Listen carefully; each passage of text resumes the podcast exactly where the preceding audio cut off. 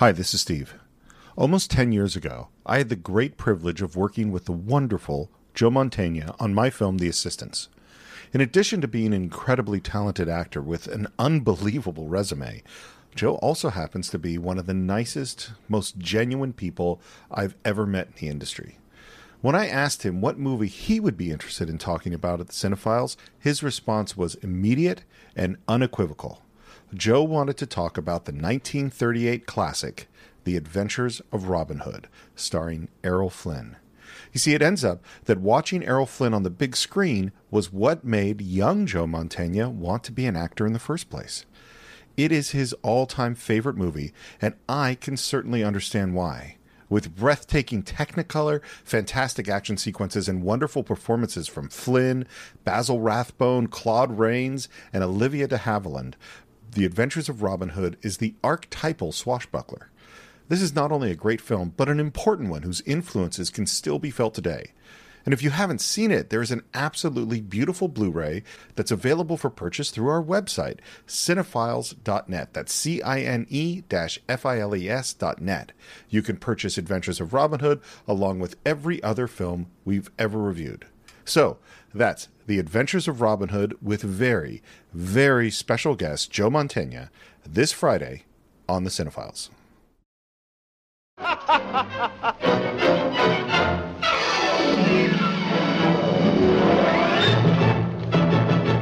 Welcome to Sherwood, my lady.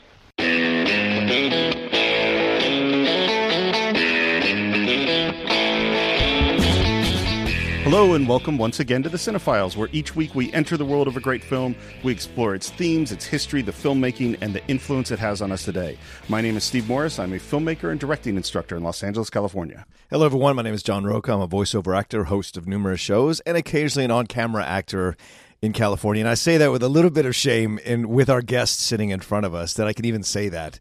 But uh, we'll see if I make it through the podcast, uh, not going insane about it. You could say it. I'm an, an occasional on-camera actor myself. It's, a, it's just a question of how occasional. That's right. Um, it's a relative term. And you've already heard his voice. We're so thrilled to welcome uh, an actor who's. I, I, was looking at your list of credits. I can't possibly list them all here. They're way too long. But an actor who's worked uh, extensively with David Mamet. You got a you got a Tony for uh, Richie Roma, which is in one of my favorite plays, Glengarry Glen Ross, and of course the movies like Godfather Three, Forget Paris, The Star of CBS Criminal Minds, Fat Tony on The Simpsons, which is very important to all of us, and of course you acted for me in uh, my film The Assistants. I'm very happy to welcome Joe Mantegna to the Cine-Files. Thanks, Steve. Glad to be here. Uh, I'm thrilled. And and when we first started talking about you coming on the show, you instantly, instantly responded. The movie you wanted to do was 1938, Errol Flynn, The Adventures of Robin Hood. Yeah, absolutely. And, and and I'm so curious. It's obvious that you have a real connection to this film, and I wonder how did you first come to it? What what is the importance of this film in your life? you your know life? what? I, it, how I first came to it, in a way, justifies my um, lack of prejudice between television and film. You know, I grew up in an era, especially being an actor, that uh, there, there was this whole period for many years where you were either, if you were going to be an actor, you were, you were, let's say, you were either a stage actor. You had like three options. You were a stage actor, and they thought of you as that. You were a TV actor, you know, somebody who just did kind of TV shows and stuff, or you were a film star, a film actor. And and there were those three definitions, and, and very often that twain did not meet. Uh, obviously, things have changed immensely Yeah. today, but back then it was like that.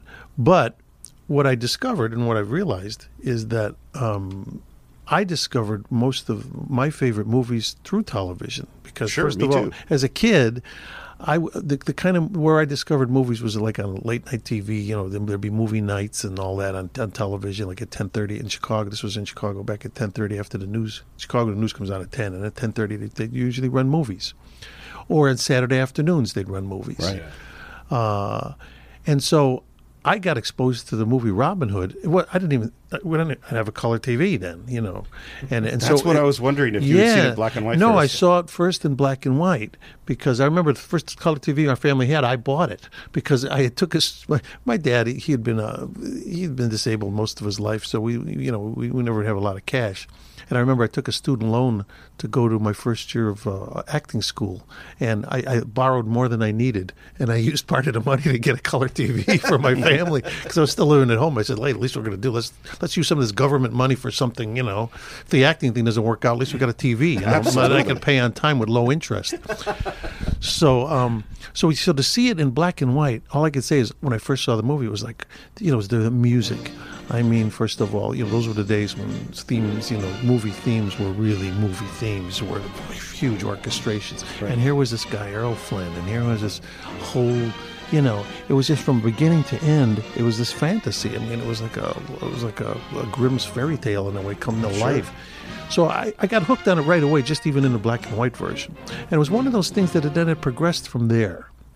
So in other words, as I got older, so like I barely discovered the movie, I was probably, you know, ten years old or twelve years old, let's say, you know, and was just amazed by just the fun of it and the fantasy of it. But then as I got older and got more into acting, couple things happened. First of all, I, like I said, we got the color TV, so I'm sure I saw some bad kind of version of it because the color TV back then was really bad, you know. But Right. but at least I saw it.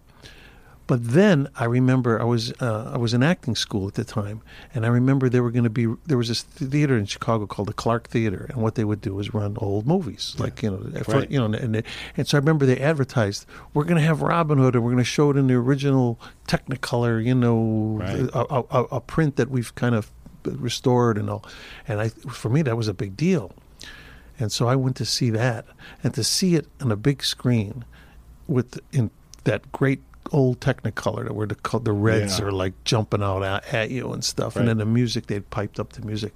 I mean, I, I was like weak in the knees seeing that version, and then from that I got this huge interest in Errol Flynn. Just I started watching all his movies, and then uh, his book. He has a book called My Wicked Wicked Ways, and I got I read the book. And I got obsessed with the book to where I was actually looking. Th- I'd go through old bookstores, and if I could find hard copies of it, Yeah. I'd buy them. And what's funny is it went out of print, and I, I think I've got about three hard copies of it, and they're probably worth you know more than like you know things that I might think are valuable in my life. But these books, only because I was so fixated on on this, and and, and to wrap it up, bottom line is, what it ultimately led to is jump cut to you know just a few years ago when I was you know fortunate enough to be awarded a star on the Hollywood Walk of Fame and given the choice where I wanted it to be. I said, if there's a spot next to Errol Flynn, I'll take it. Wow. And there was, and there is. And if you walk down Hollywood Boulevard, you walk over Errol Flynn, and then the next step, you walk over me. That's great. What What is it about Errol Flynn that fascinated you so much? I think what it was is he, to me, he was the epitome of what, if you're going to look in, on the dictionary under what's a movie star, yeah. that would be Yeah. for my, I would say, uh, Errol Flynn, because he had the, he was the whole package. I mean, he was good looking, he was dashing, he was he had this thing about him. This that. Then when I read his book, it just amplified it all because this guy, the book was called My Wicked Wicked Ways, and was it ever? I mean, this Yeah. guy. I mean, he he he he he lived this incredible life off screen that was much more colorful and interesting than any role he played. And and in a way I think it's because I didn't live a life like that. I mean, I like to think I had a pretty exciting life, but not nothing like I'm no Errol Flynn, but I certainly vicariously lived through kind of that book and what he did and some of the stories in that book. And he was one of the few guys that had did not have a ghostwriter. I mean, and, and, and that was a point that he made it in the book that he wrote that book. And I just thought, and you can tell by just the way you read it, that it was a guy. These are his own words. This was not somebody trying to glorify his life because he really wasn't. It wasn't the kind of book where it's like, oh God, well, how great that I did this. It was more all about some of the really bad stuff, the crazy Right. stuff he did, and he and he died young, uh, relatively young. I think he was 50, 50, 51 or fifty two or something like that. Um, and uh, it, it's as I said, it just throughout my life, I, I've, you know, even though I, as an actor, and also I felt in a way he got cheated as an actor because I think he got typecast in the days Right, when you would be mm-hmm. typecast, and Well, so Robin Hood role, I mean. well, sure, Robin Hood. I mean, that kind of said. I mean, then he, Captain Blood, which he did before that. I mean, and but, but almost all the, the they died- with their boots on. I mean, all the mov- the movies he played, they were all big action kind of. Yeah. He's either a cowboy or a pirate or a, or, or a, a robber in Sherwood Forest or wherever it may be. So very rarely did he get a chance to do dramatic stuff. But when he did, he was really great. I mean, he did the one movie where uh, he he got to play John Barrymore, but the movie wasn't even about him. It was about his his da- da- da- daughter. Uh, and uh, but he but he, you can just see in that movie, even just a little bit of that movie, or a little bit of that part that he played in the movie, that he had the chops to be a much better dramatic actor. In a way, I think that's kind of led to his downfall. I mean, he became a terrible alcoholic and all that. And I think a lot of it had to do with the fact that he he was phoning it in. I mean, some of the stories, I mean, with him and, and the Warner Brothers, working at Warner Brothers, Right. and, and fights he would have with Bette Davis because he was a bigger box office star, and yet he actually envied her for the kinds of roles she Right. got, and she hated him because he was a bigger star than Right. her. But uh, not so she envied him in one way, and he envied her the other way, and so never that twain shall meet with that. Yeah, well, I think it's this this myth about Hollywood and this world that we occupy. People have this idea that you're going to go be successful, and then everything's going to be okay. Oh, yeah. No, in fact, there's there is a line in the book, which is um, really amazing. He says, "Here I am. I'm on the top of the world." I was at a time when he like things couldn't have been better in his career. He was like st- starring in whatever movie it was. That might have been Robin Hood. He had every woman in the world. I mean, there's the phrase "in like Flynn" was because of him. Yeah. You know, all of the. He says so. He he says in the book. So here I am everything is right in my life. Why am I sitting in my bedroom on the corner of the bed with a barrel of a gun in my mouth? Wow. And he, and and literally, he he got to that point. Right. He, he he put a barrel of gun in his mouth and, and thought about killing himself. And then you start to read about it, and you understand that he just had a lot of demons and this, that, and the other, as as do most people. You know, have demons, uh, and he was not exempt. And so all that kind of humanized him for me. Though of course Yeah. I never got to meet him. He's still a mythical figure. Maybe in a way that's why I still have such a you know admiration for him because I never got to know him Right. personally. It's all due to you know the, the medium. It's it's funny. I, it never occurred to me because I never knew any of this or your relationship to him. But it occurs to me now that the character you played in The Assistants is this guy who is Uh, from the outside very successful. He's a womanizer, and inside he's a deeply unhappy person. Right. And I don't know if you thought about any of that. I certainly didn't. I, I, you know, I mean, now that you mention it, I could say, think to myself, yeah, I probably did channel some of that in the sense of like, it probably would attracted me to the role in a way, Yeah. even, you know, because there's that complexity, there's that thing, that dichotomy of, of things, which are always the great things to play in, in any role. Right.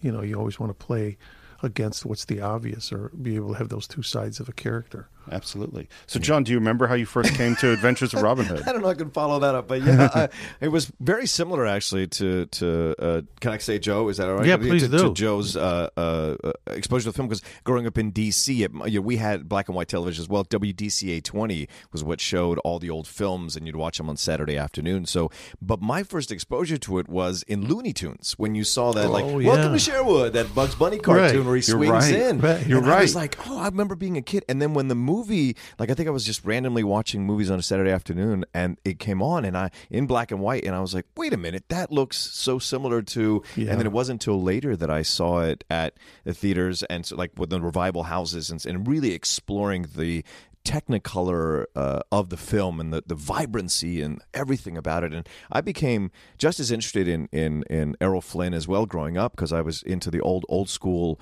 hearing all because I used to manage a bookstore, so we used to sell all those biographies of the, and I so Right. you would sit and read them. And My Wicked Wicked Ways is one that people came and bought all the time there in D.C. So it was interesting, and I think they did a TV movie They did. based on his life, I which wasn't hundred percent great, no, but it was no. there. In fact, know? I knew. I'm trying to think his name, but I knew the actor who played Yeah, the part, and yeah. he, he looked good. He really did. I knew the guy. Like uh, it's it's based on his name now, Yeah. uh, because he was also an artist. He he actually drew art and stuff. Was and he was very good.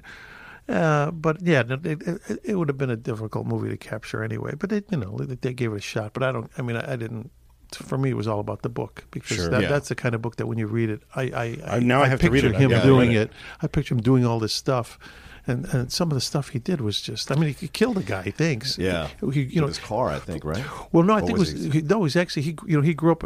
He, he the first chapter is called the Tasmanian Devil because he grew up in Tasmania. Oh, yeah. Because Hollywood made it like when he when he. You know the Hollywood press machine made it like Errol Flynn. He's, he's from Ireland, and Right. you know he's an Irish actor. And he says hey, he, he was not from Ireland. He was he was born in Tasmania because his father was a like an oceanographer or something. Right. He had some real crazy job like that. So he grew up in Tasmania. But there was this thing where he was like, when he was a young man, they were, they were going through the jungle and they were looking for uh, coconut fields or something like that, or when they were and whatever. Something happened. Natives started the whatever, and there was a gunfight ensued. So he's not sure, but he thinks they killed the guy. I mean, Well, he he, had to shoot and run, and Yeah, right. He went off and like you know sailed from like Tasmania to Papua New Guinea or some some yeah. Well, he was a ridiculous- great sailor. He, he had a, a he, he uh, his name of his boat was the Sirocco, and he was very. Uh, he actually then wrote another book, I, which I have a copy of too. Um, uh, I can't think of the t- title of it, but but it's all about his his adventures on his boat. Yeah. You know, and it's more just that. Yeah. Uh, but he was yeah, he was a wonderful sailor. He loved that. Spent a lot of time in the and uh, well all over with that boat. Yeah. My mom was a massive fan of Errol Flynn, so we would see all his stuff, Sure. what you were mentioning, right? Oh, Captain great. Blood, They Died with Their Boots On. Him and Tyrone Power were the two that Yeah, my mom exactly. absolutely loved. So, yeah. Exactly. That's the classic stuff. Yeah. By the, so I'm, my story's gonna be real short because it's the same. Oh, right. Saturday morning TV, somewhere between the Shirley Temple movies and the Bowery Boy movies right, and the Bowery Abbott and Boys. Costello movies, they would play these adventure ones. And here's the thing for me is that I must have watched it a whole bunch as a kid. Mm-hmm. I don't think I'd watched it since. Really? Yeah. So so for me, this was it was this weird sensation watching it again of I didn't remember anything and everything was familiar. Yeah. Um, oh yeah, and and the actors. I mean, you had Claude oh, Rains, who was Oh, so fantastic. Basil Rathbone. Mm-hmm. I mean, we did an episode of Criminal Minds about six, seven years ago, and then we hired this young actor who was wonderful, and he was Basil's grandson. Oh, wow. Oh, cool. And his last name was Rathbone. And it was like, I was like more excited to be working with. You know, he was all excited to working on the show. And I'm saying, oh, forget it, man. I can't match my excitement Been working with one of the Rathbones, you know. Yeah, absolutely. You know, I mean, your grandfather was a god to me, you know. Right. So so I, I did some research as I always try to do. And here's the one thing that came up that I thought was so interesting, which is, you know, we did uh, for Holy Grail and for Excalibur, I we did I did a lot of research on King Arthur. And what I discovered doing this is that Robin Hood is very similar in the sense that he is a, you know, a mythic character of of English stories that mm-hmm. evolved over time, just like King Arthur did. And at each stage, along as each new era happened, new ideas were inserted into the Robin Hood myth, just like with King Arthur. So, stealing from the rich and robbing from the poor that came in when ethics, At the same time that might for right came in for King Arthur, and the romantic Maid Marian stuff that wasn't in the original stories. It came in when the Guinevere stuff was coming in for King Arthur. Is that the each era imposed their ideas onto this character until you get finally to Sir Walter Scott and Ivanhoe, and that's really where it gets solidified with all the King Richard stuff, and and that's sort of the kind of the image of this character we have today. But he's really this amalgam, and and by the time we get to you know the 1930s, uh, Warner Brothers at that time is really famous for gangster films and Busby Berkeley movies. Like those are the big things that are happening then. And the with the Hays Code coming in, there's all this censorship. They go, oh, maybe we got to lay off some of the gangster pictures, and it's just as Technicolor comes. And they, they have this idea we're going to do Robin Hood, and I was shocked to discover who was originally supposed to be cast as Robin Hood. Yeah. James Cagney. James Cagney. Oh my God, that would have been a whole other movie, Right? right? I, I Insane. Well, he's their biggest star Yeah, of course. at the time. You And dirty rat, Marion. You Prince John, you. I just the idea of Cagney playing this role. Oh, yeah. He'd have been, you know, he'd have been good in the sword fighting scenes. Yes. though, He could because he could dance his ass off. Yeah, you know, absolutely. So, so I mean, uh, but uh, things happen the way they're supposed to. Right. happen. Yeah, He's he, a diminutive guy. Yeah, too, so no, exactly. been- Everybody had been walk, standing on like soap, you know, little soapboxes. he yeah. So, but he has a big fight with Jack Warner at the time, so he's out. Oh, wow. And, and Errol Flynn had really come from nowhere. Hmm. Like I, my understanding is that he just had a, you know, sen- essentially a nobody actor and had a screen test for Captain Blood. Yeah, yeah, like it's yeah, he was all he had going really going for him was his good looks and stuff like that. And when he came to Hollywood, he was kind of like banging around and did some small stuff. But you know, eventually he got a you know one thing led to another, and I think he had like he like I said he had that kind of dashing leading man look already. Absolutely. And and what I loved about him is he had that that personality. That's the other thing about actors and actresses from that era, unlike today where you can you know flick flick on any whether a podcast, a TV show, a interview show, you you know who your the stars are from television and and, and film. Uh, you see the personal side of them. Mm-hmm. In other words, Right. you, you you have a million opportunities to see what they are as people beyond their work. Back then, no. So I mean, Errol Flynn, to me, he only existed on film. Right. Like what what is Errol Flynn like off camera? Who knew? And and when there was rare times when I was able to catch footage of like old clips of like when they, especially when when they came out with those those kind of collections later of you know Hollywood is the great years of Hollywood and they would show Yeah. little clips of you know and here's Errol Flynn you know showing Right. up at some Yeah. charity thing and then he says a couple words on off camera and you're like wow he actually well look at him he's wearing regular clothes and you know what I mean and that's kind of that, I think that helps perpetuate the myth of these kinds of actors because you only knew them as th- these these kind of supernatural beings that they were on film you know Well, now we're in the opposite world where every little Oh detail God, is horrible. Well, yeah. I mean, well, now with the internet and this, that, and, and also to, to become a star, you become a huge star just by being who you are. I mean, Yeah. it's like nuts. You know, it's personalities are, are driving it as a. So whatever, it's it's a different It's time, different in, thing. yeah. You know. Yeah. So so uh, originally William Keighley is the director, and he directs essentially half the film. It seems like, and then he the movie's going way over budget. It's over schedule, and they bring in Michael Curtiz, who's you know one of our great and I think Right. underrated directors. He's, Absolutely. he's one that we don't talk about in that list of John Ford and Howard. Oh, I Hawks agree with that. you. He's Yeah. so good. And if- as I recall too, Curtiz used to have like a deal with Flynn too, Mm-hmm. that if he would just stay sober until till they, till they wrapped, he would go drink with him afterwards because Flynn hated bad to deal. drink alone. Oh, there we go. Ah. You know, Yeah. so it was like okay, and he says that's what kind of worked because Mm-hmm. they had, they'd already worked together, you know, before, and so they, they knew Well, each other's. if you have a proclivity for depression, the last thing you want to do is drink alone. Yeah, you know, you want someone around to, so you don't put the barrel in your mouth by yourself. Yeah. right? It's good advice. yeah, always good advice. um, uh, should we get into the movie? Yeah. Yeah, sure. Uh, so we open on this parchment in our classic uh, 1938 romantic adventure style, um, and we immediately have this announcement that Richard was uh, King Richard was captured during the Crusades, and we meet our bad guys right away: Ki- King John and Guy of Gisborne, Claude Rains, Yeah. and Basil Rathbone. Yeah, I mean the best, probably the two, two, two of the greatest villains in the history of film. Yeah, And what, a, what I mean, and, and a nice. What's nice is they counter balanced each other. I mean, one guy's kind of this little kind of Weasley kind of guy, and Yeah. Rathbone was this kind of distinguished, kind Right. of, you know. duh, duh, duh. I mean, I remember Errol in Wicked Wicked Ways. He talks about the sword fights in that movie, mm. and he says it was really tough on him because you know Errol be, have, had been coming off a binge the night before, and now he's got a sword fight, and of course he would just learn as much as he needed to learn. And he says Rathbone really took it seriously, and Rathbone really was good at it. In That's other what words, I've he was one of those yeah. guys that studied it. Yeah. And so he says in those fights, he'd be like, Errol Flynn was just like, I just want to get through this. You know, uh, this guy could kill me if I if I let him go. You know. boy, that's dead. The last thing I want to be sword fighting with is a drunk guy just trying to get through it. Exactly. that's brutal. But yeah, but I thought that they were so great, Claude Rains and Rathbone Mm. together because they were just just per- perfect kind of foils. For Well, of course, because I hadn't seen it in forever. Of course, I remembered Basil Rathbone. I had forgotten that it was Claude Rains. Oh, yeah. And I, you know, having watched him in Casablanca and Lawrence of Arabia, we we did Mr. Smith Goes to Washington Yeah, yeah, for the show, and like, what an amazing actor Oh, he is! great actor. just unbelievable Yeah, range. Absolutely. And, and when you cast two actors like that, you want them not to play the same type of villain, Exactly. right? And you get he's more effeminate, Claude Rains. He's really, Exactly. oh, let him talk. I want to hear what he has to say. Oh, And yeah. Rath, Rathbone is more like a like even when he challenges him later in the film, he's like all up on Claude Rains, which you're like so surprised by. But it's the power of Rathbone. You know, he does Sherlock Holmes later in life. Like Yeah. he's just one of these guys that just has that that Yeah. magnetic. it was almost like good cop, yeah. bad cop. Yeah, yeah. You Yeah. I mean, it's yeah, absolutely. So we go into a there's a montage of the Normans going off after the Saxons to raise taxes, which is fairly bru- brutal, and then we get the arrival of Robin Hood and Will Scarlet.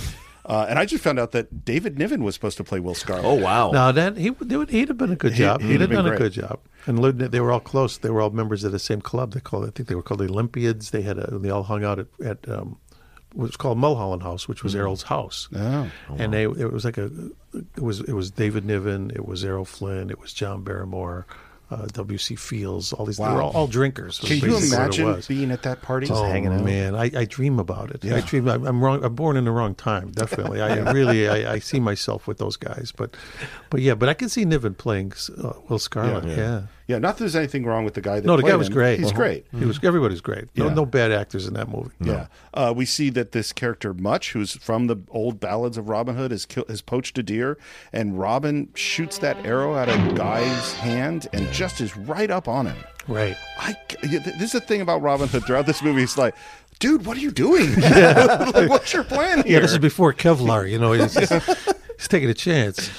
Uh, yeah, he, he, he confronts Basil. He he and he and finally he says, "Oh, he shot him. He shot the deer for me. He's my servant," and saves the guy's life. But and he does it with a smile on his face too. Yeah. That's what I love Throughout about the whole Flynn. film. Always just like ha ha ha, showing all those those million dollar teeth, and it's like, unbelievable. But this is what works if you look at the history of Robin because he's the son of a lord. He he Right. feels that like the, the people are his crew, but Right. he is a rich, so he his legitimately white privilege back in 1938, just storming into areas completely unafraid, not having an issue with it, and I love that because you go along with him because you're right, his looks and his teeth and everything about it. You're just like I would follow this guy everywhere. So when Much says to him, you know, I'll uh, I just I I'm in, pledge my sword to you. I'll follow. You It was like it. Sinatra. Yeah, yeah, right. So With the Sinatra rat walks in the room, right? you know. Well, there's you know there's some people that are just Yeah, like this that yeah. have this kind of confidence. Yeah. maybe a little overconfidence for Robin a few Yeah, times. yeah. Um, we go back to King John. They're having a big feast. Uh, there's we're getting some guys swearing loyalty, and everyone's and we get the sense that we're not such a big fan of Richard. You know, Right. Yeah, um, and we meet uh, Maid Marian for the first time, Olivia de Havilland. Oh yeah. Did you get to meet her?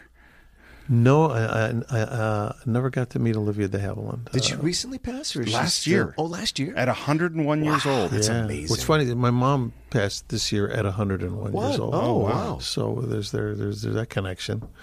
but uh, yeah, she was just. What was great about her too is that she wasn't. She's this beautiful woman, but yet not in a classic sense. No, I mean, she's she has her that own- kind of vulnerability. She was not like a, this va va voom Yeah, right. kind of like a you know Rita Hayworth type, you know. And she was so she was perfect as Maid Marian. She's she's amazing and had a long uh, multiple movies with Errol Flynn. Right. Mm-hmm. That became she was in Captain Blood with him, and that became just a, a, a thing going on. Um, Guy tells Sir John about Robin, and we're like, okay, we've got to arrest this guy and bring him in. Um, there's also, you know, it seems as if King John is sort of pushing Maid Marian onto Guy. Mm-hmm. She doesn't seem that into it. Yeah, no, guy. I think he was asexual anyway. I, I get the feeling, you know. but also, we see her be like violently against the Saxons. Like, right? She's Absolutely. like she's I'm a Norman. That's Saxon swine. Like she, you, you. That's something. That's something you don't see a lot of the Maid Marians that they do in the modern interpretation. Certainly not in Robin Hood, Prince of Thieves. Or No, you're right. This is a, a They- harder They were Marian smart than we've enough. I mean, I think you know, you think about it. th- This is a time when you know you got like uh, Scott Fitzgerald and guys like that were writing scripts back then. Yeah, you know what I mean? right. We had guys that were actually bringing a little more to these screenplays than than meet the eye. Yeah. You know, a little more layered. You know what I mean? yeah, absolutely. Yeah. And now we get another great Robin Hood entrance. Entrance, right. This is my Yeah. favorite. This of his three big entrances. Uh, this is my favorite.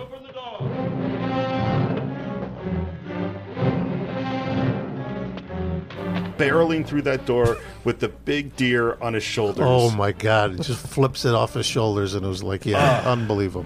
with with that great great score. It's uh, Erich Korngold. Right. I mean,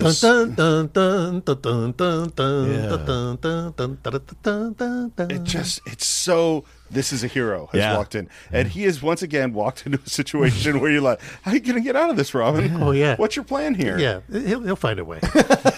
he always does Bring Sir Robin food. At once, do you hear? Such impudence must support a mighty appetite. True enough, Your Highness. We Saxons have little to fatten on by the time your tax gatherers are through. So you think you're overtaxed, eh? Overtaxed, overworked, and paid off with a knife, a club, or a rope. Why, you speak treason. Fluently.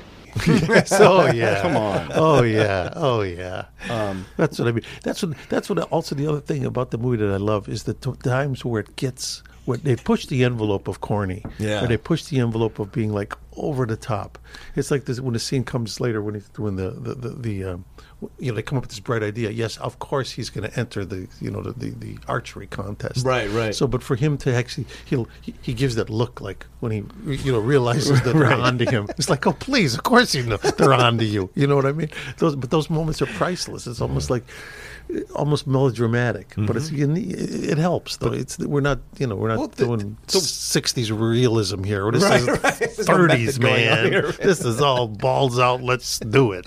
Well, this is it's like it's like a superhero movie today. It's Yeah. like this is we're not Right. we're not trying to have realism. Exactly. This is a this is a hero. This is a swashbuckler. Mm. And and just you say similar moment here. He's sitting eating his dinner Right.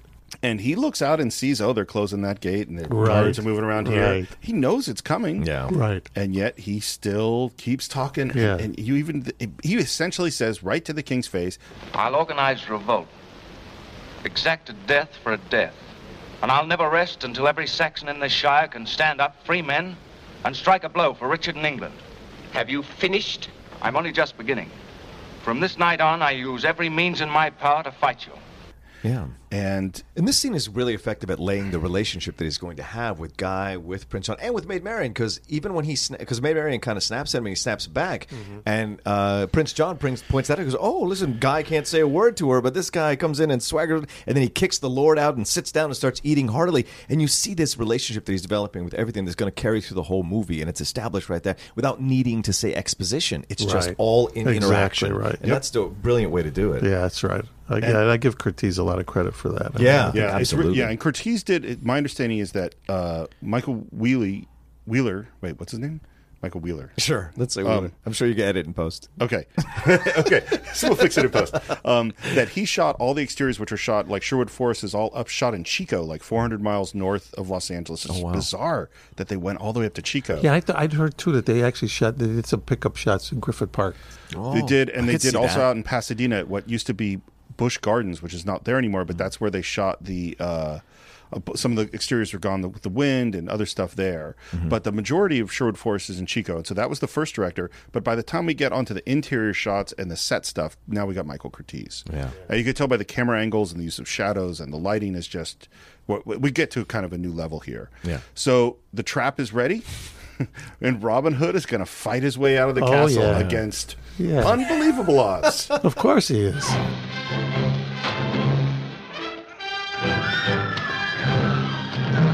and it's funny. I love the way Errol Flynn fights. It is just Yeah. aggressive and just charging at people and Oh, yeah. fearless. Yeah, and uses the environment, you know, jumping on drapes and things, and up the stairs, down the th- wall. And then he does the great run to the gate and says, "You got to stop him. You got to, you know, something's coming." And he runs outside as they close the gate. That's Yeah. great. Yeah. That's great. Um, gets back to Sherwood Forest and does the okay. Pass the word for everyone who's ever been trotted on. Let's let's get the guys together. We're going to have a revolt. Right. Back in Sherwood Forest, Robin Hood wants to walk across this log. Yep. There's this other guy on the other side of the log. oh yeah, Little John, Alan Hale Sr. right. Who who looks like the skipper? Who looks yes, you can exactly. see You, the oh, skipper. you definitely see the skipper. Yeah. it's Yeah. fantastic. And of course, I knew the skipper a lot better than I knew Alan Well, Hale sure, Sr. sure. From, from when I grew up. Yeah. Here's- Skipper used to run, had a restaurant in La Cienega. Oh, really? Oh, yeah. When Oh, I wow. first moved out here, there was this. It was I can't think of the, the name of it. It was a seafood restaurant. Of course, it was right on La Cienega. yeah, it was right off La Cienega and Melrose, and uh, I think it might have been. C- I was think it was called McHale. No, I forget the name of it. But he's he, he he's there. He was be yeah? there. He'd Oh, be wow. standing up front sometimes. You know. Oh my God! It's you know. yeah, Wow, that's If we- crazy. And for you kids listening, we're talking about Gilligan's Island. And Skipper was Alan Hale Jr., who Right. is, is the son of Alan Hale, who plays Little John in the movie. Yeah. Here's again things that I didn't know. Yeah. So there have been a bunch of Robin Hood movies in Hollywood previous to this, and the biggest, most important one is Douglas Fairbanks. Right. Uh, and the person who played Little John in the Douglas Fairbanks movie is Alan Hale Sr. Oh, oh, wow. Yeah. And he played Little John later in the 50s in some other Robin Hood movie. So he played, as the only person I know in history, He made a career out of playing Little John. he played Little John. And he's on this log. I can do it and- better. I can do it better. Give me another chance. I can do it better. and, and Robin comes up on the log. We get some quarterstaffs, and we have a quarterstaff mm-hmm. battle. It's just scary. That battle is way quicker than I remember it, and it looks like Errol is like barely hanging on. It's like really does. not getting his hands crushed. Yeah, he talks a lot about all different. And another time in the book, where he talks about when he was doing charge of the light brigade, where oh, literally, you know, these guys are really, you know, back those were the days when they were tripping horses and stuff. Right. And and he said he witnessed the thing where where they tripped a horse, and the stunt dr- rider, th- they were trained to do this. They Yeah. would throw the saber so that you so that you get get rid of it. Right. He says it was this freak thing where he throws the saber he the tr- horse gets tripped. The stunt guy flies off the horse, and the saber lands on its hilt. Oh, wow. With the blade up, and this guy impales himself. Oh, on my thing God. And was killed. See, This is the kind of stuff that was going on in Hollywood. So I mean, this is a little departure from Robin Hood, but it shows you the kinds of things you know. So hit- whacking a stick on a log was nothing. You know, I mean, it was like Well, but it, it does. I mean, in Robin Hood, if you look at some of the stunts, you know, some of these guys jumping out of a high tree oh, oh, onto yeah, a guy with a horse. right, So you think about the way a stunt is done today, where they've got computers out and math, and they're like, okay, Right. this is going to move at 17 miles mm-hmm. an hour at this thing, and this is like, I'm just going to jump on that dude's horse. right. Get that guy, like, like you, you, the gymnast, get him, jump him.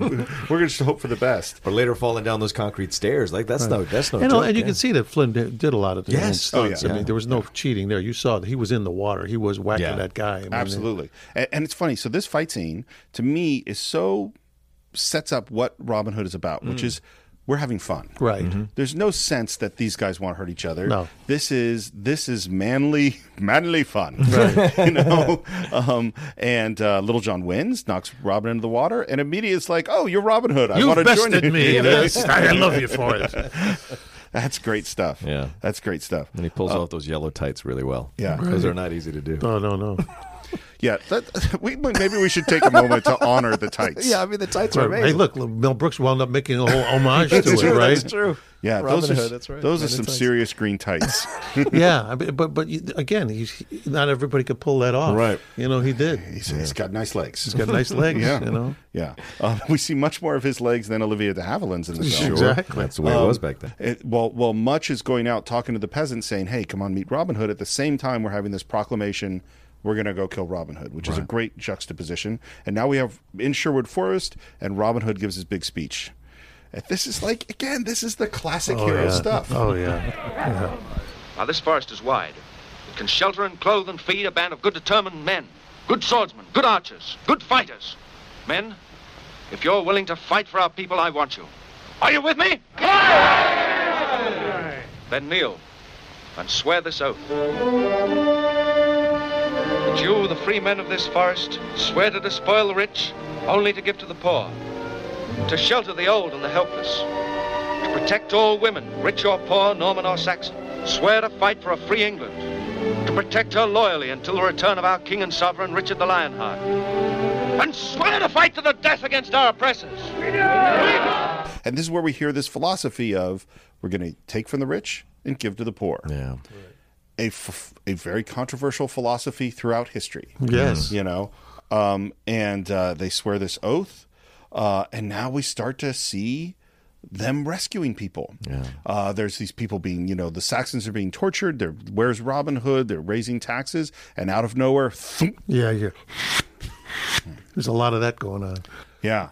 And uh, it's funny. So this is a new way of shooting people with arrows. Uh, there's a guy whose name is uh, Howard Hill. He's the he a world class archer.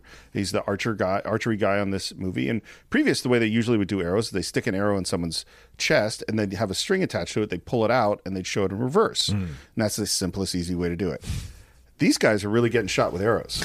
Yeah, that's great. yeah, is that they ha- they're wearing like kind of a padded shirt. Sometimes you even can see it. You can Yeah. see the pad. uh, Yeah. in Oh, couple yeah. instances. and then it's balsa wood, and then it's a steel plate, and then it's a pad. Yeah. Um. So, but that's just uh, uh that's just Howard Hill shooting a dude with an arrow. I love it. That's that's the way to do it. That's that's also one of the things that's incredible about the movie is that he is killing people. Like Robin is absolutely Oh, killing yeah. people with Oh, his yeah. arrow and Yeah, everything like that. but it's played with such fun that you Oh, never feel the deaths of these people at all. no, I Even mean- when they show them and with their sword, with their shields on top of them, and they're honoring them in that scene later, you don't you don't necessarily feel the deaths because he's such a swashbuckling guy. You don't you know feel the pain of it. Well, this is the difference in style of movie. is like is that you know we we just did Iron Man a little while ago. Yeah. he kills a whole bunch of people. Yes, he does. or even go back to Indiana Jones. The, Yeah. the, Oh, the one scene everybody remembers is when he when he when he when the guy's coming at him with the sword and he just pulls the gun and shoots him. Right. Right. It's like that's like the classic scene, but you don't realize. But the guy's dies. Just kill him. But, but yet it's, it, it was reminiscent of, of those kind of Robin Hood. yeah. But this Those is the thing that's interesting about movies is there's some movies where you're going to feel that death, and there's hmm. some movies where you're not. Right. You know, and that's the design. Is that and, and for whatever reason, we as an audience member get it. We go like, oh, this one, that's fine. Yeah. And then there's other movies. Uh, we just did the Dirty Dozen. Yeah, oh. And in the Dirty Dozen, in the end, you do feel all those deaths. Sometimes the common denominator, or, or, or what sets it apart, is is actually blood. Yeah. I mean, if, if it's a bloodless killing, you kind of buy it. It's like the old movies where you're just like, oh, you know, you fall over. Right. Oh, you, you can do all the contortions you want, but as long as you don't see a trickle of anything, yeah. right. then it's like, oh, then the kid's like, oh, he really is dead. yeah, and it's also it's also sort of the reaction shots and the right. and music and how we're exactly. You know, are we moving on right away? Mm-hmm. Oh, they're dead, and here yeah, goes yeah, another one. As long as the music's going, and it's all good. John, I can't tell you how excited I am about the Cine-Files' new sponsor, an absolutely incredible game, Marvel Strike Force. Now, anyone who's listened to the show knows that I've been reading comic books since I was five years old, and this is like a comic book fan's dream come true. You could create a mobile squad and play as your favorite Marvel characters. I mean, everyone is there the Punisher, Vision, Black Panther, Cap, or even my favorite Marvel character of all time, Daredevil.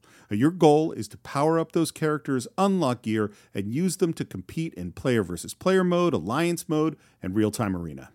Yes, Stephen, as we speak, they are enjoying their six year anniversary. Six years, wow. And you know what that means? Free stuff just for signing up via their unique link in the description. The anniversary consists of weekly events and bonuses. If you complete each event, you can receive special rewards and skins. Completing every single mission throughout the entire anniversary will result in an even more special reward. Make sure to log in each day and each week to take advantage of all the new characters that are being released specifically for this event. This will be Marvel Strike Force's most generous event to date, so don't miss out, y'all. Check out that unique promo code, and for every new user, please follow our link in the description and use the promo code MAXPOOL. Once again, thank you so much to Marvel Strike Force. We're very, very excited to have you sponsoring this episode.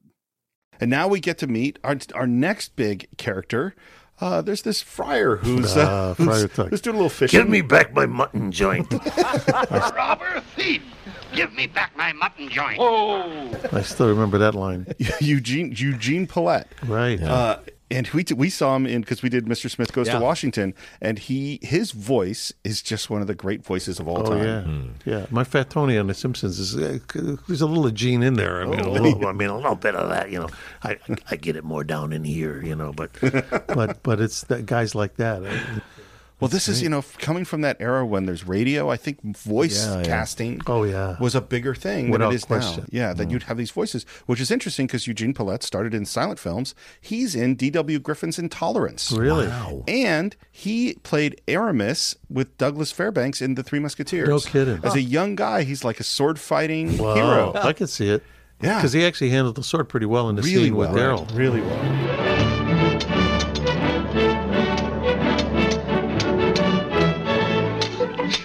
Uh, and the fight is very similar tonally to the Little John fight. We're having fun. Yeah. We're not trying to kill No, each other. No, of course not. No, we're having a good time.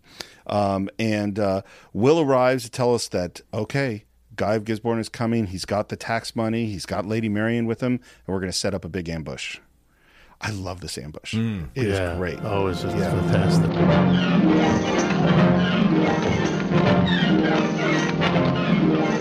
Yeah, I mean, and it's this is complicated. We got a lot of dudes on a lot of vines, and Yeah, ropes, and people in trees. Carriages and yeah. Yeah. Um, one other just great piece of trivia that I found out. So Olivia de Havilland's horse. That's Trigger. Really? That's the horse that became Oh, Trigger. How great is that? Yeah, yeah, yeah. That just is- that's just amazing to That's me. That's awesome, yeah. yeah. Um, and so this ambush happens, and they're swinging in on these ropes and dropping out of trees. And you know what the thing that it made me think of was Ewoks. Oh, from Jedi. Totally the Ewok attack in Wow. Jedi. And I really wonder if George Lucas. I'm sure George, George Lucas would had think love so. this movie. I would think he's inspired. You have to be. And just Yeah. same thing, like I said, with again, even look, going back to like movies like Indiana Jones and Yeah. stuff. They had to be inspired love by this these stuff. kinds of movies. Yeah, had to be. That's where you get it from. Yeah. And we have a, yet our third great Errol Flynn Robin Hood entrance. Swinging up on that vine.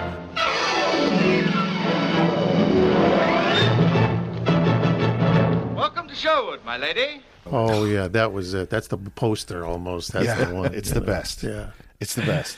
Man, this guy's just fearless. He's completely fearless. Either we head off to go to camp. Marian does not like him. No. She's not a fan. pl- But playing very hard to get at that point. That's the point. Extremely. Yeah.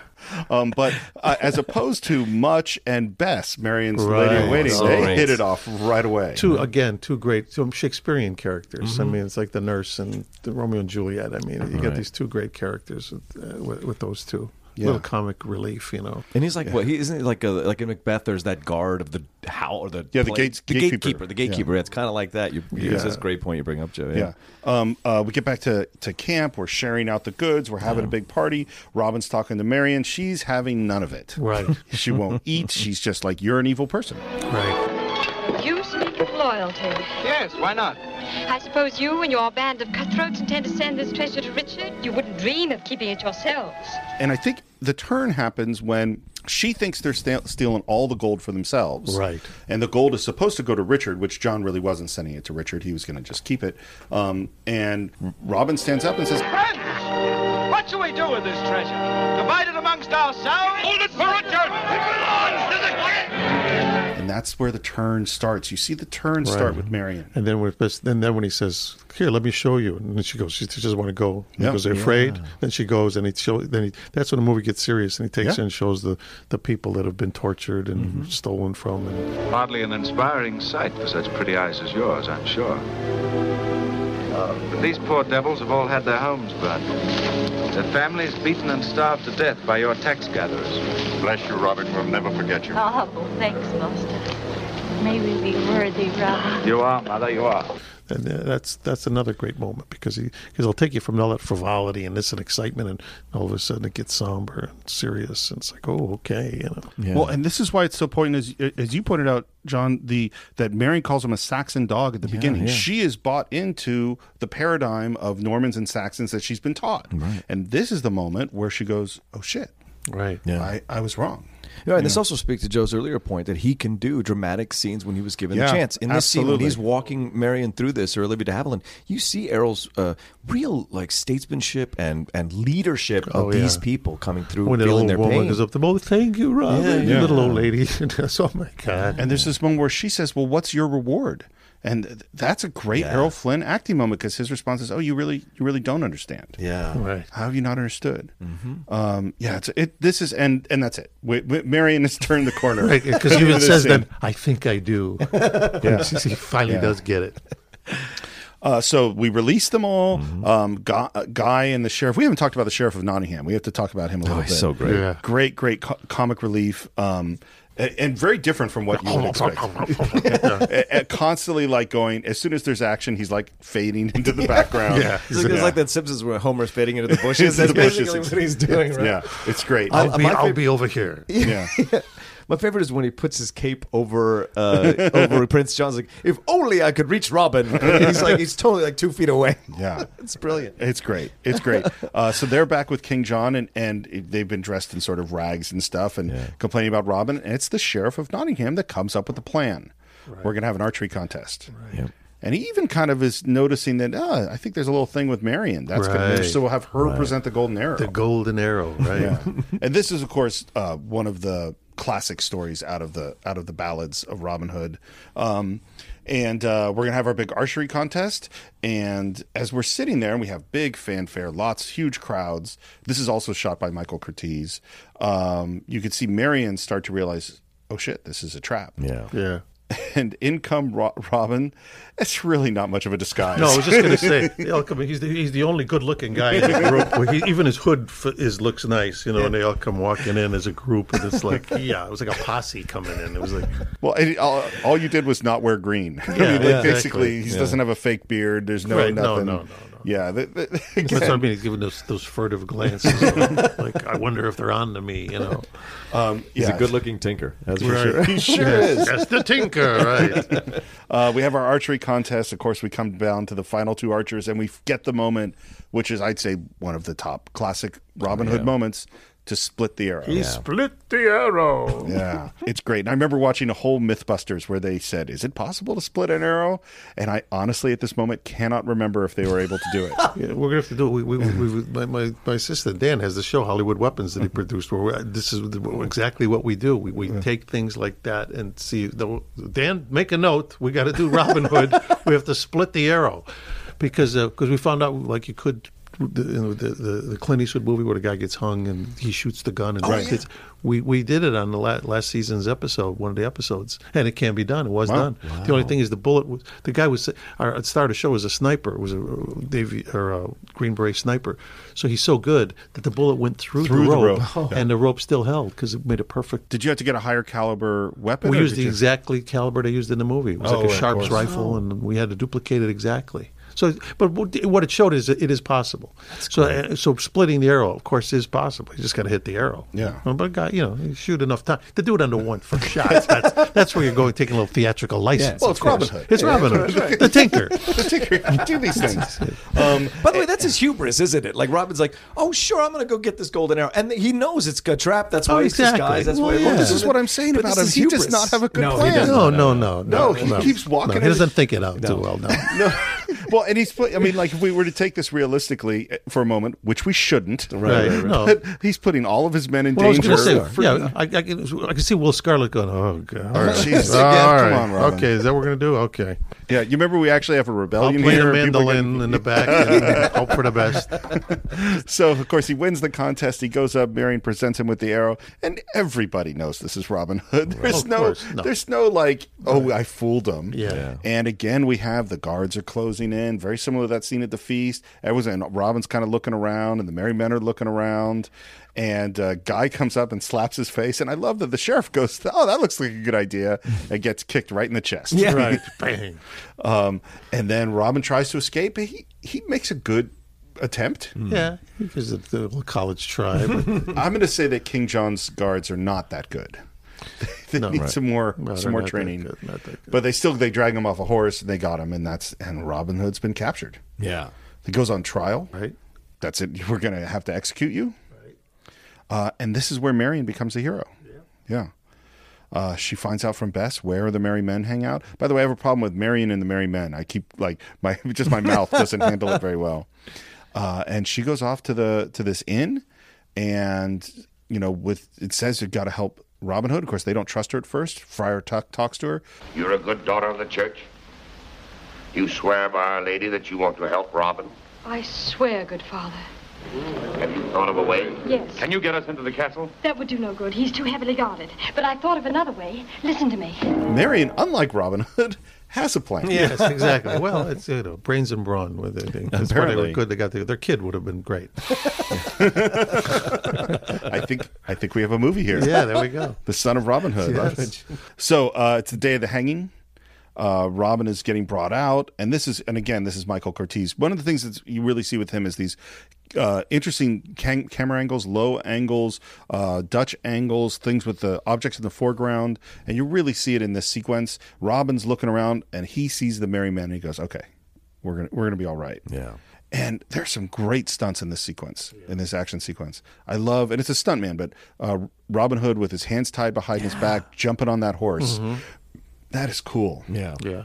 And and the great one is him. They're at the portcullis, the big huge gate, and Robin cuts the rope on the gate. And not only does he get pulled up by the rope, but he's actually climbing the rope doing Oh it. yeah. that is great. Yeah, and I think it's going down. He's going up. It's it's fantastic. Yeah, and that's also Stuntman, and that is a reference if you watch, which I have never seen, but I've seen clips of it. The original Fairbanks one, he does a mm-hmm. very similar stunt. Yeah. so they're referencing that.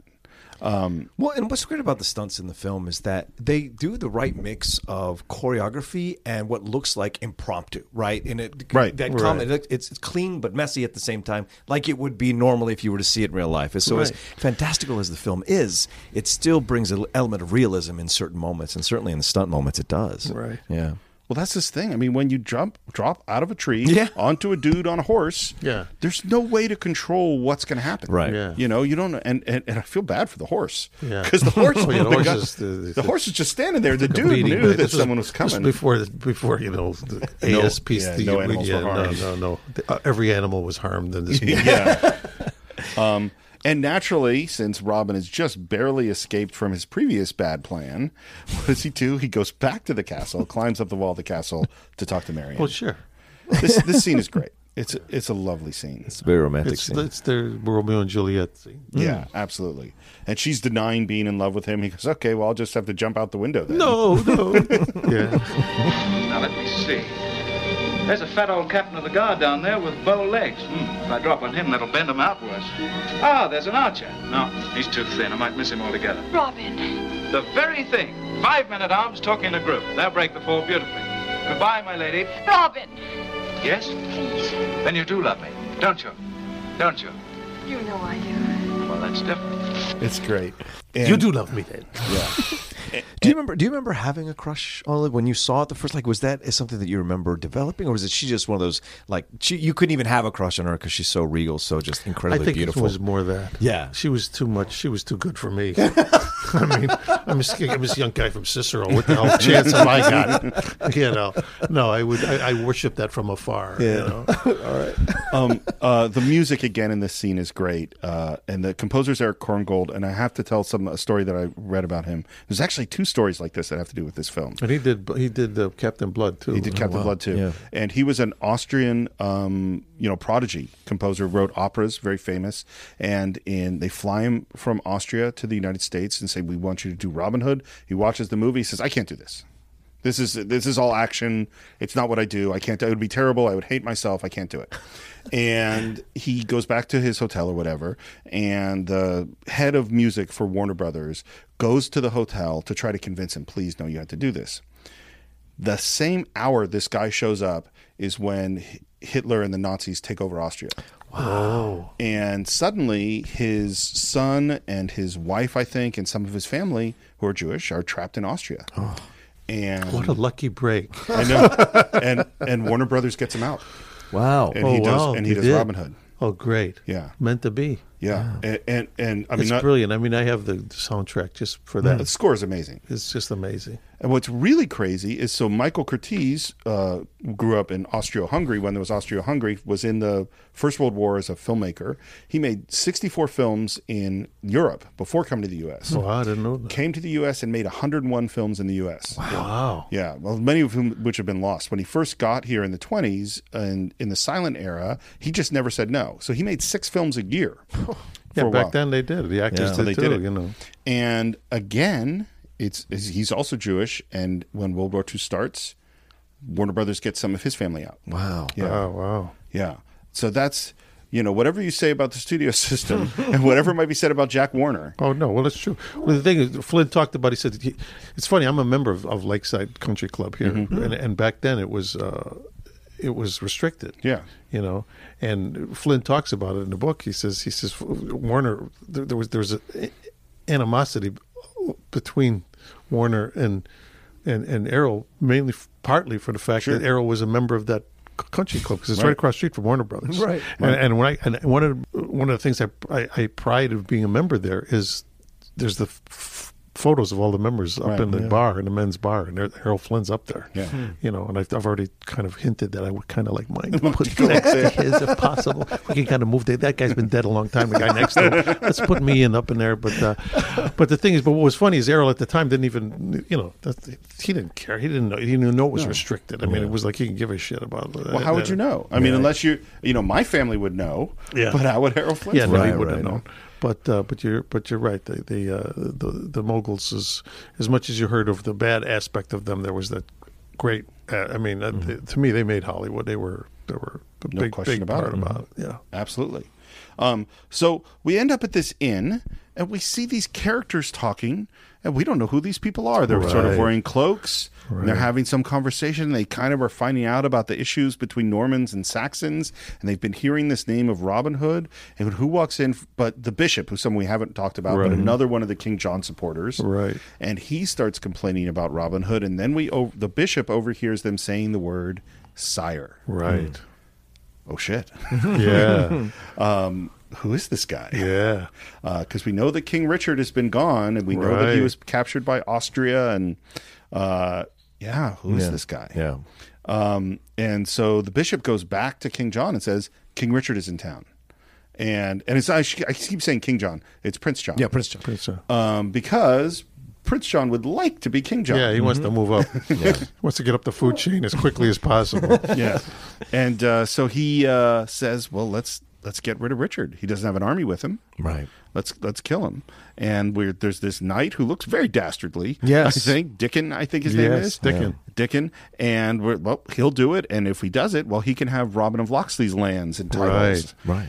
And Well, throw in this motivation aspect because the uh, King Richard had taken his lands and Dickon's all this all his stuff because Oh, that's right, I He, forgot. he was he was uh, disgraceful in his service as a, as a knight, so he took it away from. him. So this was his way of like reestablishing himself. And you- Right. it's nothing like there's nothing like creating an assassin that has an extra motivation. Yeah. that's how I create his- all my assassins. exactly.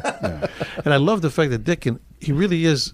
He looks like a formidable guy. Yeah, you know, he he's, does. he's, he's, he look, he looks like a formidable. And what I love is that Robinson's Much, or you know, the, Yeah. the, the, the littlest guy, the guy that's kind of like the, you know, rather than sending, it's like you know, it's not like Battle of Little the John Titans. Yeah. Yeah, yeah. he's sending this little guy over there who who's got to use his. You know his wiliness. Yeah. it's, it's like sending a, a featherweight boxer against the heavyweight. You know, But you got it, you know. And he- yeah. Butch is motivated. oh, he is motivated. Yeah. Um, and uh, who overhears this plan to kill uh, the king? Marian in the background. And they sort and they see that she might have overheard it. She runs upstairs. She talks to Bess. She writes a note. She's like, "Okay, we got to warn Robin. They're, the king is here." Blah blah blah. And then, uh, who knocks on the door? But Basil Rathbone. Right. Right. Okay, I guess She hides the note in this little case, and Basil walks in. Man, he knows that note's in Yeah, that he case. puts from her the right on the case. He's, he's toying with her. Yeah. You're very charming, Lady Marian, but not exactly clever. For instance, you couldn't possibly have failed to overhear what Prince John and I were talking about just now. No, no, no, no. Please don't trouble to deny it. And your first thought as Richard's loyal ward was to warn him. Hmm? Am I not right?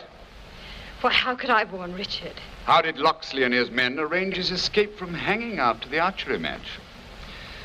Someone here in the castle must have got word to him. That's ridiculous. And you do intend to warn him, don't you? Don't you? No. and then opens up the case, and now you have committed treason. Right. Yeah. And they put Maid Marian on trial. Oh yeah. What's interesting in that scene is that she thinks she's safe because she is a ward of the king. Right. And John's like, well, Not, for long. not for long. um, Which is weird because they say 48 hours. That kind of took me out of the l- l- movie a little bit because I wasn't sure how they were gauging time back during that time. You know, I'm sure they didn't have clocks or anything like that, so or watches rather. So when they said 48 hours, like that's such a random 48 hours. Okay, Twice around the sun dial. Yeah, yeah, that I would have accepted. you're saying this movie might not be accurate. no, no, Yeah, we're not too concerned with the time frame right now. true. Um, so uh, Bess, uh, the lady in waiting, she runs off. She finds Much, who's going to warn Robin. We hear about Dickon, and then we get to this moment you were talking about, where, and that I've been talking about too. Much jumps out of that tree, man. He goes toe to toe with you don't know what what's great is that, again Curtiz was smart enough to like what happened. Yeah. was he successful?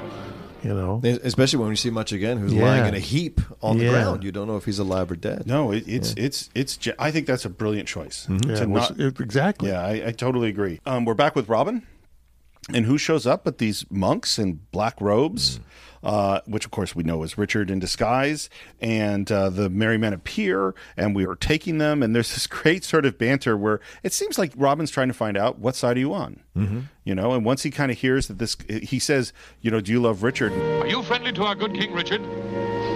I love no man better. And then Robin's like, "Okay, you're one of the team. Come on and join us." Uh, at which point, And we're uh, only going to take half your stuff. We'll we're not take going to half take all stuff. of Yes, it. We're going to take 30 Yeah. instead of 60.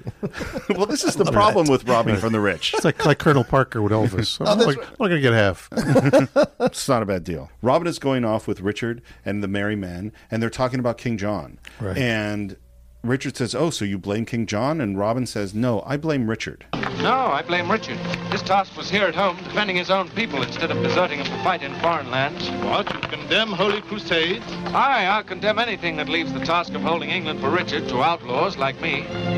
Right. Hmm. And it's such an important moment. That is. Richard shouldn't have left. He shouldn't have gone. His place was here, being king of this kingdom, not going off to the Crusades. And I think that's key for the transfer. Richard thinking about himself mm-hmm. and thinking about his relationship. If you relationship. think to about it, it's it's it's one of the first kind of instances where we get a nice definition of the difference between church and state. Yeah. It's like you know what what's what's more important here. Yeah. you know, I mean, let, let's separate the two, and one's this is that, and this is that. You know, Yeah. this is not the because he's basically saying, well, but this is for the Crusades, this is for the church. And it's like, yeah, but you know, Well, yeah, absolutely. And what's the job of a charity king? starts at home. You know, Yeah. Hmm. Is is the king is is the country exist to serve the king, or does the king exist to serve the country? right. You know, it's it's a profound moment I think for Richard, both in how he thinks about himself and also how he thinks about and very Robin apropos Hood. today. I mean, Yeah, obviously, I yeah, mean, without you know drawing a direct connection, it's like, wow, this is kind of a, timely. Hmm. Well, you know, both in these, both in King Arthur and in Robin Hood, there's this idea of service to the greater good, Right. of might for right, you know, of doing what is the correct thing even when it's hard. Yeah. those are, I mean, those are values that we need to continue to talk about. Yeah. Um, now we find much, and he is he's wounded, he's beaten up, but apparently he's won, Yeah. Right. which is great. And we go back to um, uh, the merry men, and uh, and Will says, "Oh," and Much explains that the king is in town, um, and so something else I found out that's interesting. They shot a whole sequence that's not in the movie, which is that they were do- the first they had an archery competition, which they are shot all this archery competition between Richard's men and the Merry Men, and then apparently Little John and King Richard have a fist fight, like it's for fun, Oh a competition, God. and then um, at the end of uh, Richard beats Little John, and then Robin is like, "Well, try me," and they're about to fight, and that's the moment that Will Scarlet shows up. Oh, And if you look at it, because I looked at it again, you could see Ri- Robin and Richard kind of facing each other right when Will rides That's in. what the edit is, right? Yeah, and they and they and they cut all that out. Wow. Which I find really like I, I kind of want to see that. I'd love to see the old footage of that. yeah, I'd love to see it. Um, and uh, and so we hear that Richard is here and that he's gonna. They're, King John's gonna, Prince John's gonna try to kill him. And so Robin's like, okay, get the men. You go here and you go here. We're gonna have this plan. And Richard says, that's okay. He's Ri- Richard's gonna be all right. And Ro- I know where he is. And Robin goes, where is he? And the moment he says he's here, and takes off the Oh yeah, it's fantastic. You don't need to search for Richard, Robin. He's in good hands. The best in England. What do you mean? Where is he? Here! I, I I will say something uh, about this moment, which is that, like I said, I hadn't seen the movie in a long time, and when it started, I kind of went, "Is this going to be too cheesy for me? Like it's really, Yeah. you know, it's like it's really corny." And by this point, I was in. I was Oh, yeah. hundred. It had totally won I'm me choke- over. I'm choking up thinking about That- it. I mean, they got the they're, because they're wearing the stuff with the cross on their Yeah. shirts, and there's like they that that's the, the Crusaders, you know. and, and, and there's something about the true king has arrived. Yeah, That's we all want the true king to Yeah. arrive. Right. tell Um, me about it. Yeah, I mean, yeah, and I think about it again. We go back to King Arthur. King Arthur has that exact moment. You pull for the sword from the stone, and this is the true. Now the Right. the person who's supposed the just, kind, honest, brave, the real guy who's going to make everything better. He's here. Right. Right. Man, that that's a, And that actor was great that played Richard. Yeah, because is. he, kind of had that stature about Yeah. him. Yep. He's like you know he had he he, he reeked regalness. You know. Right. And he's only in the last quarter of the film, so you want to cast an actor that conveys that by Yeah. sight, just Yeah, immediately. exactly. You know. he just seemed like the guy, the head guy. Yeah, Yeah. and they all they all uh, take a knee to him, which I think is great. It's a great moment, shot from above. Just brilliant the way it, uh, he laid that out. Yeah. well because and that's what's so interesting about the character of Robin Hood. He's only being a thief and a rebel Right. because Richard's not here. Right. Yeah, exactly. He's, he's, he can't wait to give it all up and just That's go back to the to the crib. You know, Yeah. Uh, hang with Marian. Yeah. Well, and unfortunately, that's what we find out is that Marian is about to be executed. Yeah. We can't do a frontal assault on the castle. We don't have any. Uh, we don't have an army, and Robin being the sneak. This is his only good plan in the whole movie. He goes, "Let's go get the bishop," and they they're they're all Right. now all in their black robes, marching up with the bishop to the castle. Got a knife in the bishop's back, saying, "Smile." Yeah, and here's your script. They tell him what to say. I love that. Uh, we're getting Marian. There's a beautiful shot of Marian in the cell, which is very painterly. Like that's a like a really lovely shot. John and Sheriff and uh, Guy, they're all getting ready. This is all going to go great. In walks the the procession with the bishop and all of Robin and his men, and we're going to have the coronation. And man, the bishop really takes it to King John. Yeah. By what authority do you, John Lackland, Prince of England, claim to be crowned this day sovereign of the realm? By right of blood succession, according to the law of the realm. Is it of your own free will that you thus depose your brother, Richard the Lion Heart of England? And this is not what the script was supposed to be. And Prince John is mad. Well, like sure. he's Oh, yeah. like offended that the bishop is going back. Like, what are you asking me these questions for? And this, because I'm supposed to be king because I'm the brother. Blah, blah. And so it's just like it's, it, it raises the stakes before you even get to Oh, the yeah. battle. So it's brilliant. Yeah. And they go, "Oh well, Richard's dead." And then again, this reveal. Richard no longer exists. From this moment forward, I, John, am King of England. Aren't you a little premature, brother? Richard, the Lionheart! I kind of think that Robin should have shut the hell up in this scene. like Richard has revealed himself, and and everyone went, "Oh my God, that's Richard!" And Robin went, "Haha, it's me too!" and then they, and now we're instantly into that fight. Yeah, well, the movie is called Robin Hood. fair point. It's a fair, it's a fair point. And and immediately, uh, Basil Guy Guy of Gisborne rushes Robin, and we get the sword fight we've been waiting our Yeah, whole great movie to sword see. fight. One of the great sword fights. It is. It's so important in like the history of sword fights because they were really different before Yeah. then. Mm-hmm. Uh, the the fight choreographer is is Fred Cavens, and he choreographed everything: Captain Blood, Mark Zorro, like Mm-hmm. uh, all this stuff. And the, it's it's gorgeous. The, the all the going up and down the stairs, the levels, the Kicking over the tables. and- I mean, this is it. This is the cool sword fighting stuff. Yeah. Yeah. yeah. It's really really well done. And didn't lose the comedic aspect of it because you have much with his like hitting people on the head with his Right. with his so that keeps you not feeling too serious about what's happening. So Exactly. it's brilliant Yeah. balance. Yeah. Yeah, and you're getting and, and you're getting Little John. You're getting Yep. you're getting everything that we wanted out of this action sequence. Absolutely. Um, and, and it's interesting too. This is there are moments in this where you can really see how good Basil is. Mm-hmm. There's like a parry riposte, which is like, oh, that dude's fast. Oh yeah, no, he's Yeah. very good. Yeah, Flynn talked about that. He just uh, he was real good. Yeah, he had to lose a lot. Yeah. yeah. My favorite one, and I think we brought it up before in the Cine-Files, is uh, which someday I do want to do is is Basil with Danny Kaye in the Court Jester. Oh, yeah. Oh wow. I, Yeah, I love right. that movie, and that, That is sword fight is really good too. That is Yeah, good. yeah. Yeah, That is good. It- Well, the guy who, who choreographed, he said he didn't want it to look like fencing anymore because that's what it had been before with Douglas Fairbanks, with all Right. those people. So he wanted to kind of create a new style that was more realistic, Yeah. and this was the way to do it. And Basil Rathbone, No, like it's, you true. said, and it's, it's funny willing because even when I was in an acting school in the '60s, Yeah. they still taught fencing in the acting school. Yes. like that was like a they figured actors should know how to fence. And I thought, Yeah. wow, even you know, Have Robin you used it? They got hell no. That's what I mean. We got past, you know, Robin Hood got past that uh, back in the 30s. You know, so what are we doing fencing for? But wanna you know, I, I think it was more to just become aware of your body and just Yeah. the, the Right. kind of the formality of all that. I mean, I, I'm glad we we did it, but it's uh, and I wasn't called upon to use it much. No. I want to see that Criminal Minds where you fence. Yeah, I I wanna will. I'm going to work that into an episode. unsub. Yeah. Fencing the unsub. On guard. on guard on sub. I didn't know we could do this. Uh, all right, I'm in. Yeah, I think I think we're gonna put a request in for this. Yeah. Please. Um, and then and I, and I was I was watching a couple times. The sword fight ends very abruptly. I thought I was just going to say the same thing. Is the one thing about it is it's kind of like the climax of the sword fight is not the best it could have been in terms of dr- dramatic impact, but yet it, you know it's sufficient. It's good. but- Here, here's what I think it is. Because I was thinking about like, well, why did they do it that way? Is that there's a moment in the middle of the sword fight where Basil, where Guy loses his sword, and in the classic heroic thing, Robin gives him back his sword. Right. Which, by the way, when I have sword fights to the death with people, I'm not giving anyone back their sword. No, sorry, you're- you're done. Yeah, That's sorry, it.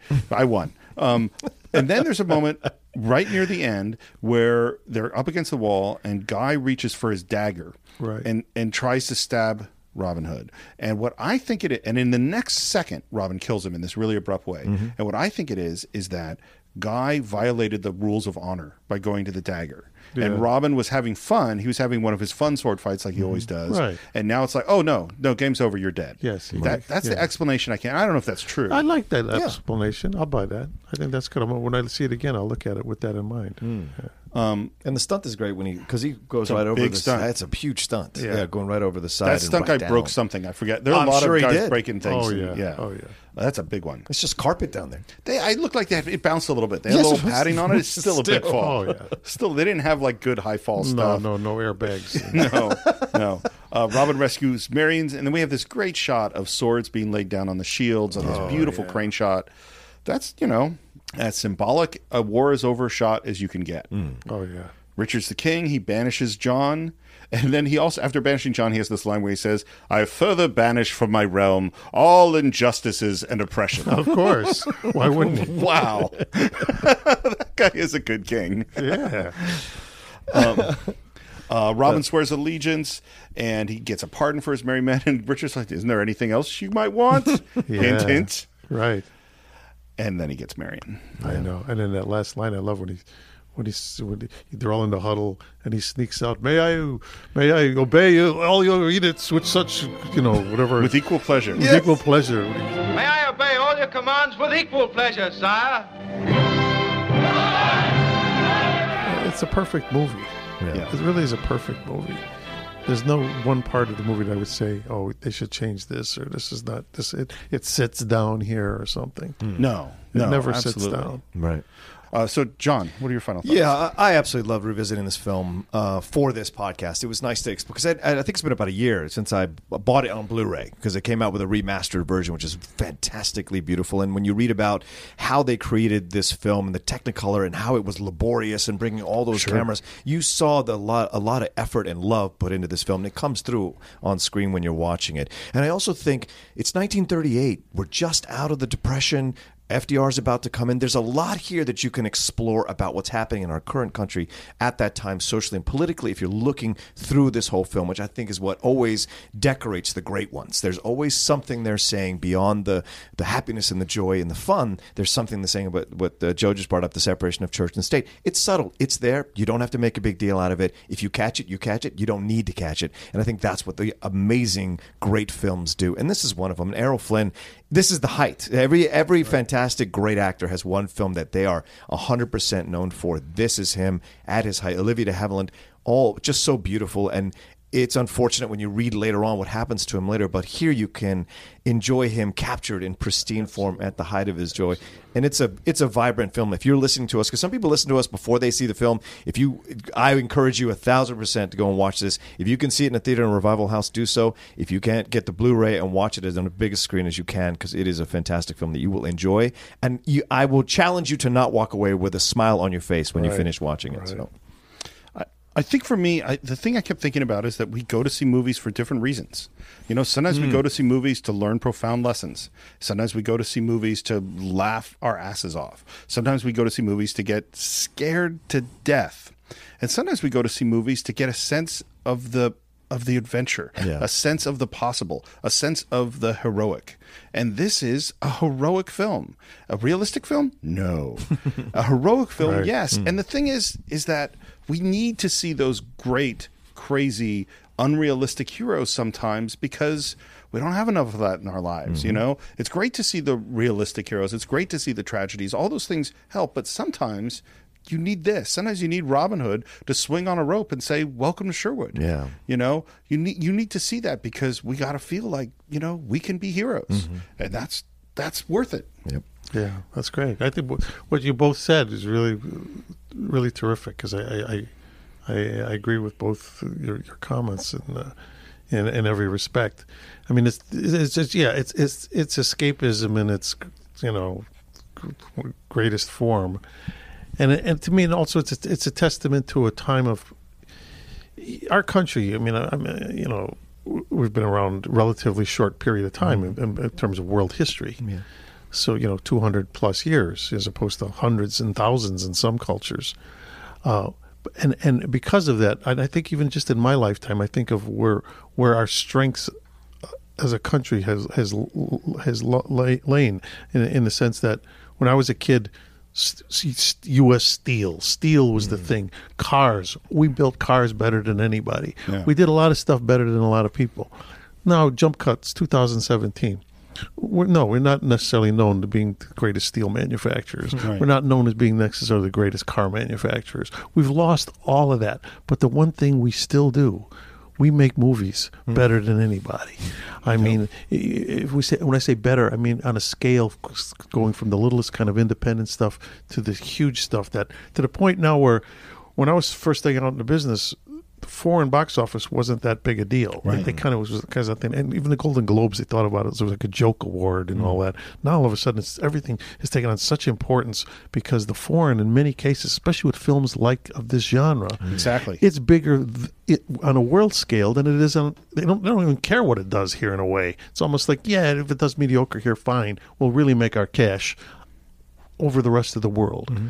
And so to me, this is like a foreshadowing of, of that. In other words, this is this movie is the one that they can put up as one of the ones to say, well, this is what caused that to happen, because it lives on, just like what you said. Yeah. It's like this film shot in the 30s. I mean, it was shot before World War II, Yeah. but Yeah. yet it here, here were three guys who living in 2017 talking, getting excited about this movie that we saw. That's like, yeah, you know, it's it's antiquated in terms of of the technology that's way films are done today and stuff.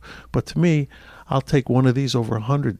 You know, sometimes a, a movie that's made yesterday that doesn't have the, the, the script, the heart, the music, the whole. You know, doesn't just like like music, like a band. Some some are one hit wonders, some are are classics. You know, this is a classic for a reason. And and, and to me, being in the business myself, as we all are in the business, I'm proud to say this is an industry that we still we still pretty much at a gold standard. Mm, and yeah. this movie is is one of the examples of it.